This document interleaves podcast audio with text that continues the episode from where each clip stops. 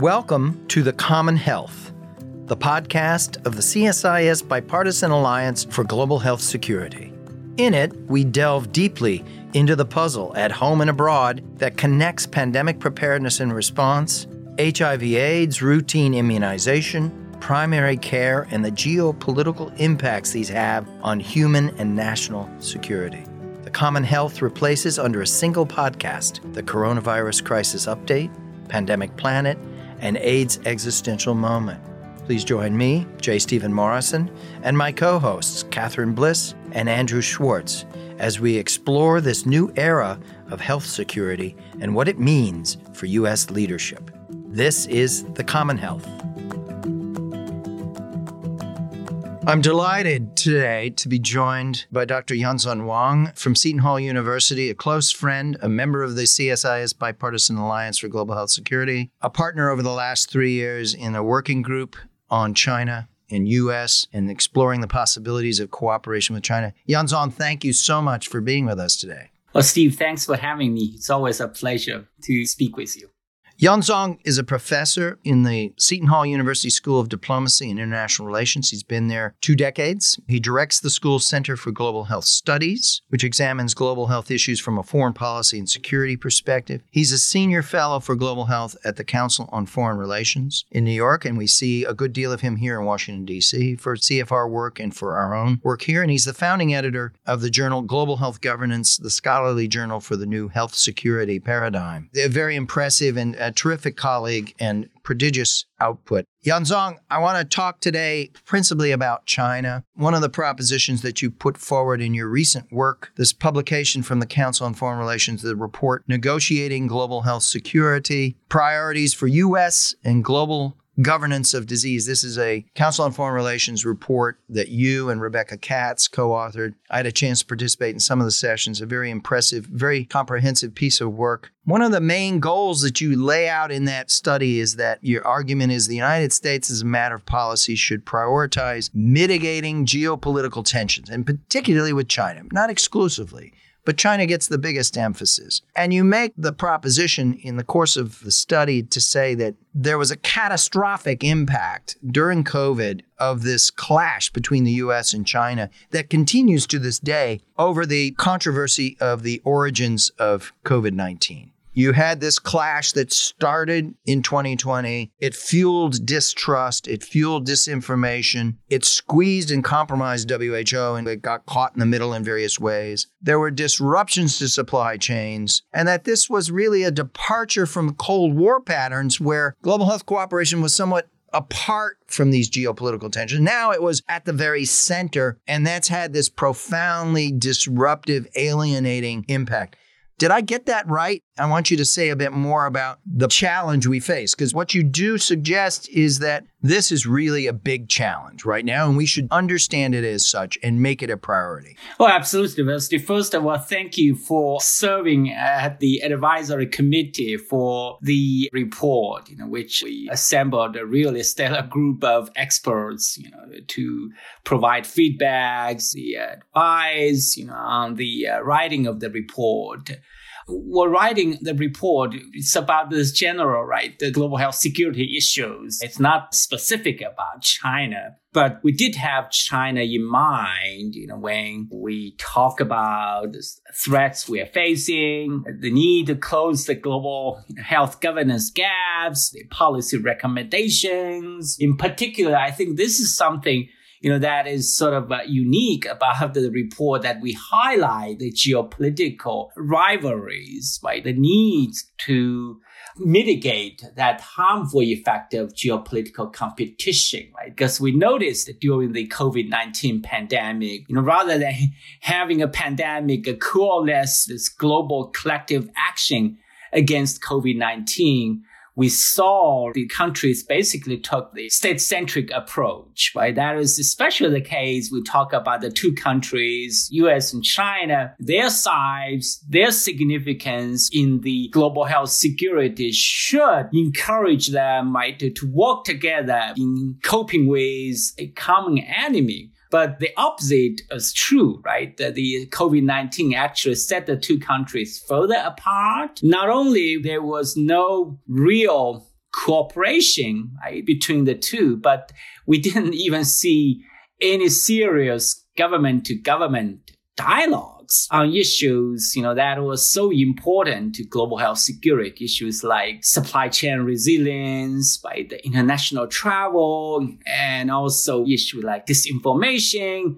misinformation. So we propose that especially for the United States, China should pursue a global health detente and for the United States, both countries actually, but we should not allow this geopolitical rivalry to dictate whether and how cooperation should be conducted between China and the United States. You know, basically decisions on addressing, right, the global health challenges ongoing in the future ought to be based on independent, expert driven advice rather than influenced by geopolitical considerations. You know, so we often we talk about a one health approach that I think it should not just cut across boundaries of animal, human, and environmental health, but also should uh, transcend this geopolitical rivalries.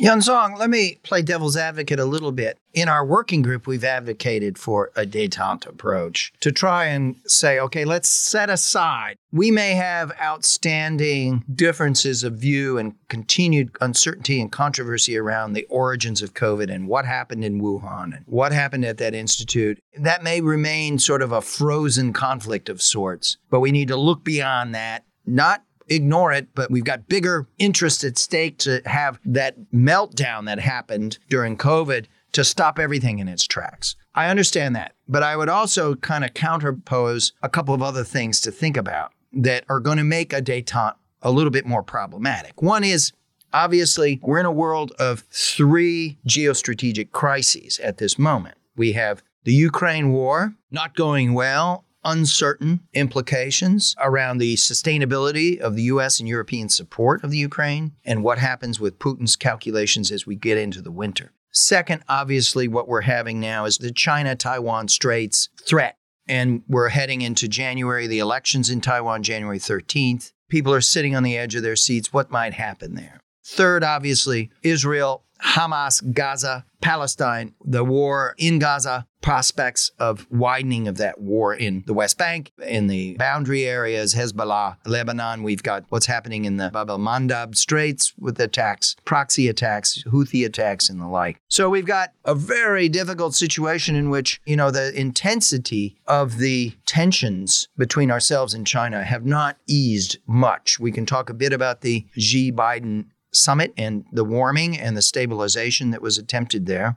But we also have another dimension, which is what's happened in the House of Representatives, which is the Republicans coming to power, the creation of the Select Committee under Congressman Mike Gallagher, a Republican from Wisconsin, the Select Committee on the Chinese Communist Party, and the other select committee on the coronavirus pandemic, both of which have put a huge focus on China and its partnerships between the US and putting a lot of scrutiny over the relationship and a new set of expectations and the like. And both countries are putting in force new laws around espionage and data and the like, which is also creating a certain fear and apprehension there. So you have a lot of things happening that don't really bode well for our argument around detente. So, what does that mean? Does this mean you're arguing stay the course, but be patient, take the long view, look for specific openings where you could demonstrate that even amidst all of this adversity, that there's still the possibility for the two countries to sort of see it in their best interest to do more. That's a long winded question. I apologize. But back over to you, Yanzhong. What's the strategy that might keep a detente as a live matter? Well, I think and I totally agree with you, right? You know, when we talk about the geopolitical tensions, that's not just about China, right? You have this multiple geopolitical challenges, you know, that seems to be shifting attention away, you know, from like the U.S.-China cooperation over global health issues. And in the meantime, you have domestic politics issues, right? That we're seeing what seems to be in both countries, this tendency to scrutinize any potential right? Bilateral cooperation, including right, health security, you know, from uh, like uh, this lens of, you know, national security. We call it securitization, right? The, even like sharing the samples, right? The, the, genetic materials now viewed from a national security point of view. That makes it extremely difficult now for two countries to conduct any meaningful cooperation or collaboration. Well, that being said, I don't think, you know, that's so prohibiting, right? That this political atmosphere is that prohibiting that makes any cooperation impossible, right? And we have to be strategic. Start with something easy. Start with something less sensitive, right? The, issues like environmental health, the antimicrobial resistance, this kind of issues, you know, then we expand the scope to issues that are more substantial, substantive, you know, and more like relevant to global health issues, you know. So this is why we talk about this, you know, proposed track 1.5 dialogue is so important because, you know, it involves a mix of both non-government actors and government actors, including senior health officials from both sides to talk about issues that are of interest to both countries that I think will hold the promise of, you know, rebuilding a foundation of communication and possibly trust, right? That will allow us to move on to the discussion of more important and substantive issues. That's very helpful to see that there are certain categories of issues that are not as politicized and inflamed, or maybe that's the doorway in. Still trying to get senior ranks of both governments to the table. I think our proposition all along has been we're not there to do what's already happening in many different fora, which is track two dialogues where you have university folks meeting other university folks, or you have corporate folks talking to other corporate folks, or you have philanthropies talking to other philanthropies. We're talking about having senior ranks of government officials from both sides at the table with others present, right? That's what we've been pushing for. That does not happen right now. But that gets me to another question, which is in talking to senior ranks of this administration, the Biden administration, the distinction they draw now is to say, under the current circumstances, we believe that technical cooperation can and should continue, but we don't see ministerial level cooperation going forward. And I take that to mean that if CDC is talking to China CDC officials, or there are these kind of FDA talking to regulatory agencies in China, sort of sectoral technical experts who are continuing to collaborate in various ways. That continues. But to step it up to a ministerial level where you have senior policymakers at the table, the current circumstances are not going to permit that. What's your thought on that? Because that comes through to me loud and clear as I've talked to people after the APEC summit and after President Xi and President Biden met. There was very little indication that they had a shared will to renew close senior level cooperation on health. It was kind of absent from the declarations, which I was very surprised because just a year before at the G20 in Bali, they had said, let's revitalize the cooperation in climate and in health. This time around, it wasn't there. What's going on, do you think? Well, you know, first of all, I understand this need maybe to separate technical dialogue is the ministerial level one because this politicization, you know, health issues in both countries. But, you know, we also know, right, that many of those issues you have to be addressed by the higher level in order to have effective, meaningful cooperation. For example, let's talk about sample sharing, right? We know how important that is is to global health security, right? During the pandemic, China did share the genetic sequence of the COVID virus, but not the samples, right? And now, if you has to only allow, right, the technical dialogue on this issue, it's not going to go anywhere without this political commitment to encourage a higher level cooperation. And the second, I also can't understand, as you correctly pointed out, you know, why we have already agreed to operationalize all these working group mechanisms, right?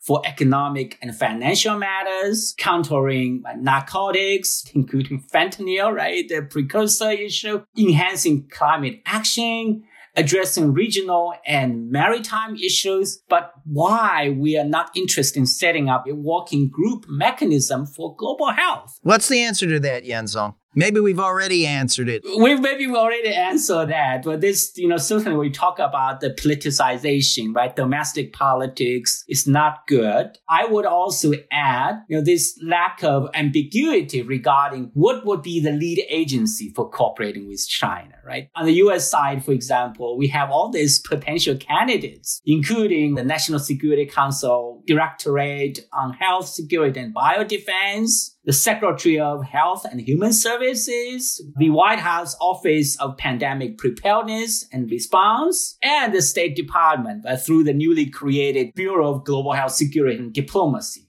And if you look at the Chinese side too, they face a similar bureaucratic coordination challenges, right? Several key ministries are involved in potential cooperation with the United States over public health issues, including, of course, the National Health Commission, but also the Ministry of Foreign Affairs, the Ministry of Science and Technology. You know, even the, the most, we call Ministry of Science, Technology and Ministry of Foreign Affairs are interested right, in the dialogue. They lack the necessary technical expertise. The National Health Commission, they possess the expertise, but you know, the leadership seems to be uh, disinterested in working with the United States, especially we consider maybe the leader himself is in poor health. Uh, so the, I think that would be one, but certainly I think the most important, I believe, is the lack of political will on the U.S. side, you know, certainly there's concern about elections, right? The the Biden administration, you know, try to avoid maybe touching upon,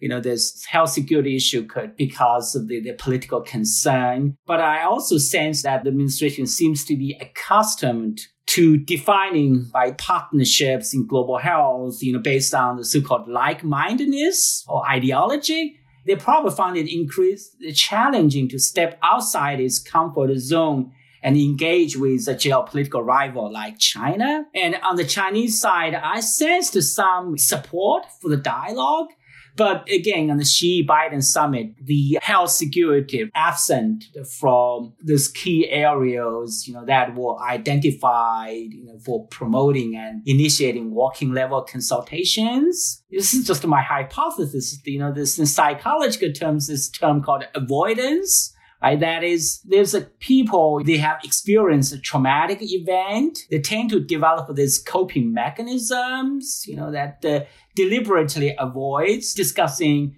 thinking on, or engaging with memories of a traumatic past as a way to reduce anxiety or distress associated with that memory. Know, of course, for President Xi, who has invested so much, right, including his political stature on pandemic response that turned out to be disastrous, I think he might be more inclined to distance himself from the issue of pandemic preparedness. You know, not to mention talking to the United States on health security would inevitably bring up the issue of transparency, right? Information sharing. And such openness is contrary to the increasingly secretive nature of the authoritarian regime. Right. And I think what you've put your finger on too is that there's an understandable skepticism in the United States, in the US government, around what are we going to get?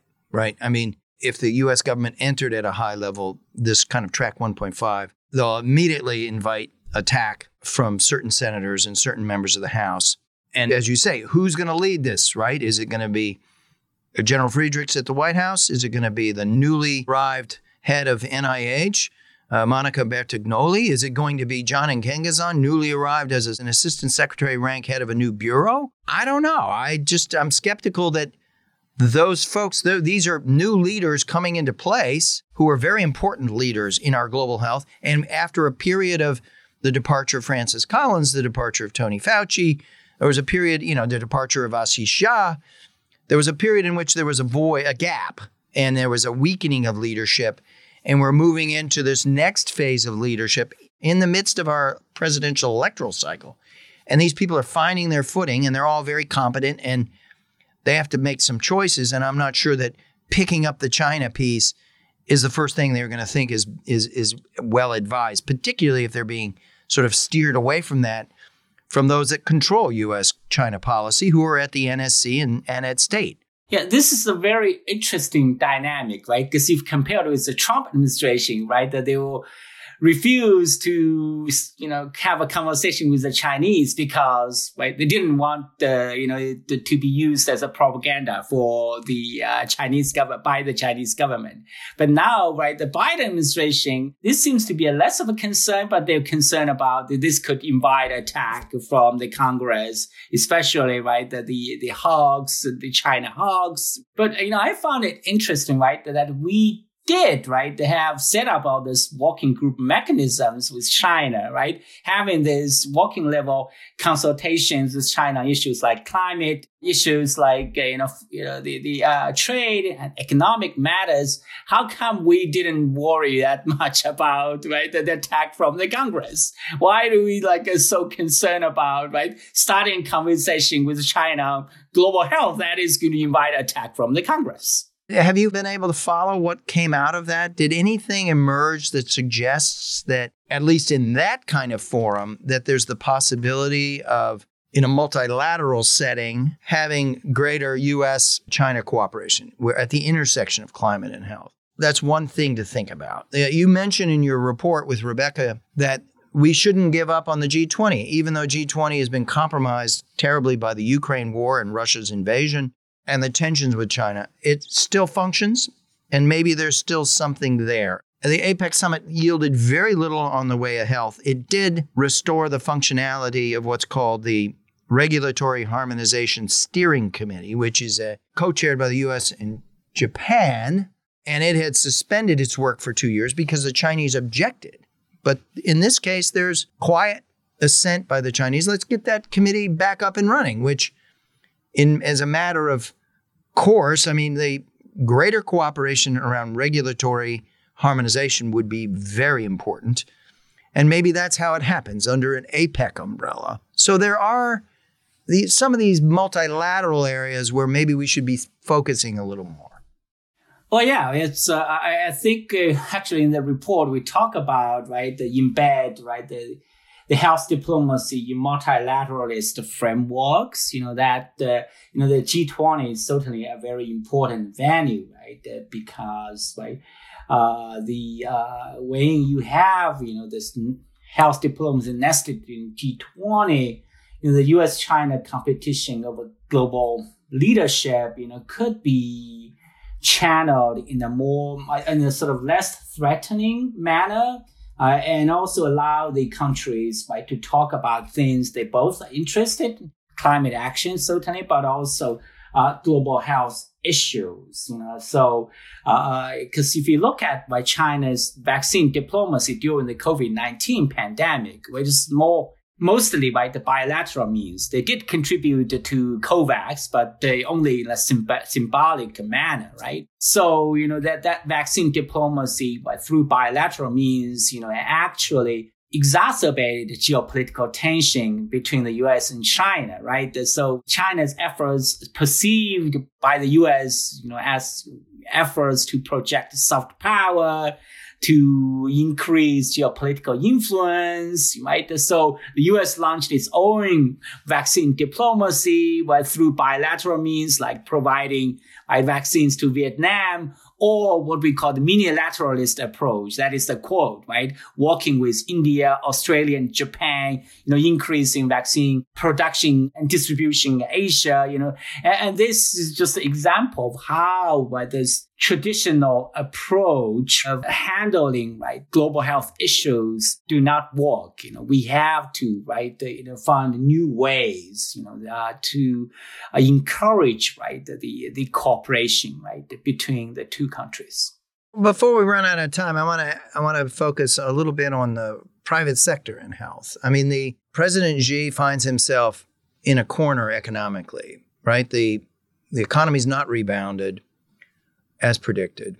The the hangover effects of the zero COVID, the costs were enormous, borne largely by municipalities, county governments, and the like. It's been a huge burden. You've got all these other economic factors that are dragging things. So he's in a bit of a bind. He met in San Francisco for dinner with a group of very prominent American CEOs. Reportedly, those CEOs left thinking, there wasn't a whole lot said to reassure American CEOs of the commitment to having expanded involvement in China in a fruitful way where people would, you know, we've got problems with detentions of people in the consulting business. We have issues around data and the like.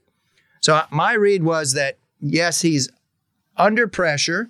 He's trying to stabilize the relationship, make it a little warmer. He wants to re- reassure CEO, keep uh, American corporate entities engaged, but didn't really take it to a step that would have suggested a okay, we're going to see renewed confidence in moving forward in this area. It's quite the opposite. So while we've got these clinical trials going on and we have you know a need for on the health side continued partnerships with the private sector and with university-based research and development issues those are going to be very important drivers into the future. It seems to me that it's just a cloud that of uncertainty that continues to hang over that proposition. What's your thoughts?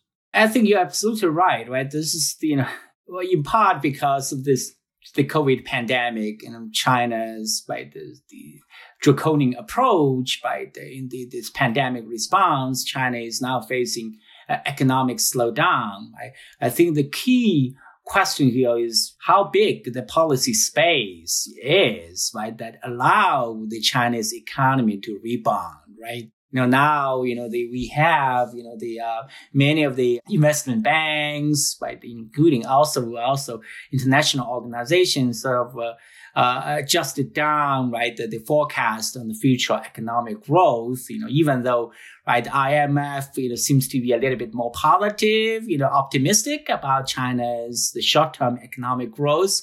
But if you look at, right, this, this sort of long-term growth, it was also not that optimistic, you know, so seeing, right, that, that China very likely becomes the largest economy, its advantage of the U.S., you know, might be modest, right? If you consider the fact, right, uh, that this policy space issue right, in the country, right, the President Xi, I think the biggest problem when we talk about the, you know, whether this policy space, you know, for robust economic growth, right, is this sort of, you know, shifting right policy structure shift in policy structure right more toward national security uh, so it is this there seems to be uh, less concern about economic prosperity and more right, concern about national security in China. That is why we saw release of this anti-espionage law, right? That is the uh, uh, uh, at the time when the country was, you know, saying, you know, we still welcome the foreigners to come. You know, we uh, still stick to that uh, reform and open up agenda. Uh, uh, so they have this policy incoherence problem. I think, you know, that would be a, a, a, one of the major impediments for future economic growth. I think in the, on the positive side, right, that this economic slowdown, you know, the altered power dynamics, you know, that by that I mean, right, it will take much longer, right, for China to catch up with the United States right? And that hopefully will generate additional incentives for both sides to work together, right? In global health security, especially pandemic prevention and preparedness. Let's close with one last question, which we, we try and close every, all of these with a question around what gives you optimism and hope in this period. Let's think about 2024. We know that we're in an electoral cycle.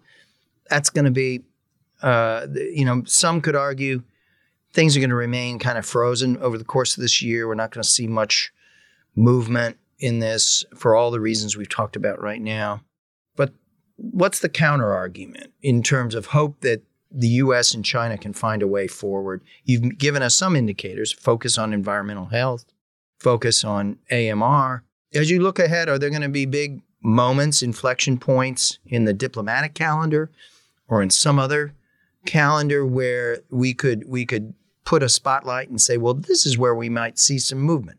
Well, I can think of you know speaking of inflection points, right? The uh, high level meetings, right, uh, in 2024, including the UN summit of the future that was scheduled for September 22nd, 23rd, right? Uh, this is a high level gathering right, that brings global leaders together, right, in forging a new consensus toward improving our current world and ensuring a secure future. Uh, so this event, you know, aims to mend the eroded trust and showcase the effectiveness of the international collaboration, you know, addressing both existing and emerging challenges, including, right, the, the global health issues. But uh, the UN summit, we know, may not be an attractive venue for negotiating bilateral agreements, right, on health cooperation, right, between US and China, right? Uh, we know, right, that September 20th, right, this year, right, this is a high level meeting on pandemic prevention, preparedness and response, right? Uh, you know, there was a political statement issued, but uh, it seems to fail to generate any significant momentum, right, for you know cooperation, you know, collaboration at international level. Uh, there's also the G20 summit in Rio de Janeiro, right, on November 18th and 19th, right? The, uh, that I, I expect the U.S. and Chinese leaders are both going to attend, right? Uh, the problem is that uh, right, we have this November 5th, right, the U.S. presidential election. Right. So if President Biden is not seeking re-election or if he's not re-elected, then he will become a lame duck, right? That would be difficult to carry forward any of the uh, agenda, you know, for cooperation, right? Even though they reached a consensus, right, in the summit. I also can sense this renewal of the U.S.-China Science and Technology Cooperation Agreement, STA. We know that agreement was signed in 1979, right? The weeks after the U.S. and China establish diplomatic relations. Right? This is the first major agreement between uh, U.S. and China. It contains 30 sub-agreements, including the health protocol, right, that enabled the two countries to cooperate on biomedical approach and health, right? Uh, so under the health protocol, the US CDC began to provide assistance to Chinese health authorities in the 1980s, you know, while NIH began to fund the Chinese health researchers. You know, President Obama actually expanded the S&T ties with China to address global challenges, including health. But under uh, Trump, right, seems to be shifting, right, uh, more toward protecting and advancing U.S. interests, right, vis-a-vis China as a strategic competitor. So, you know, that STA was to elapse, was to lapse on August 27th this year. Uh, China wanted to renew it, right? Uh, the Biden administration seems to be less uh, uh enthusiastic. But uh, you know, before it was expired, before it expired, right, the Biden administration right, said it would extend renewal for six months to determine how to proceed, right? So if well, that is a big if, right? If negotiation led to a successful renewal of the STA, it could provide a you know, new impetus for U.S.-China cooperation over health issues, you know, potentially involving leaders on both sides to witness by the renewal of the agreement. And finally, what this the uh, negative event is this public health emergencies. Of course, if we saw where there's public emergencies, this crisis situation would be uh, could be potentially used by both countries to promote uh, cooperation over global security. That's a great way to end, Yanzhong. I think we can continue to be hopeful that this process has not ended in terms of the discussions around the, the science and technology agreement, and it can continue to be rolled over a bit as we as we look forward. Thank you so much for taking so much time this morning to walk us through all of this and all your great work and insights into into this relationship and what might be possible. And I think we do need, as you've demonstrated, we do need to kind of continue to test what's possible. Thank you very much. Thank you, Steve. Thank you for listening to The Common Health. If you enjoyed this podcast, please give us a follow and leave a review. To learn more about the CSIS Bipartisan Alliance for Global Health Security or listen to other CSIS podcasts, please visit csis.org.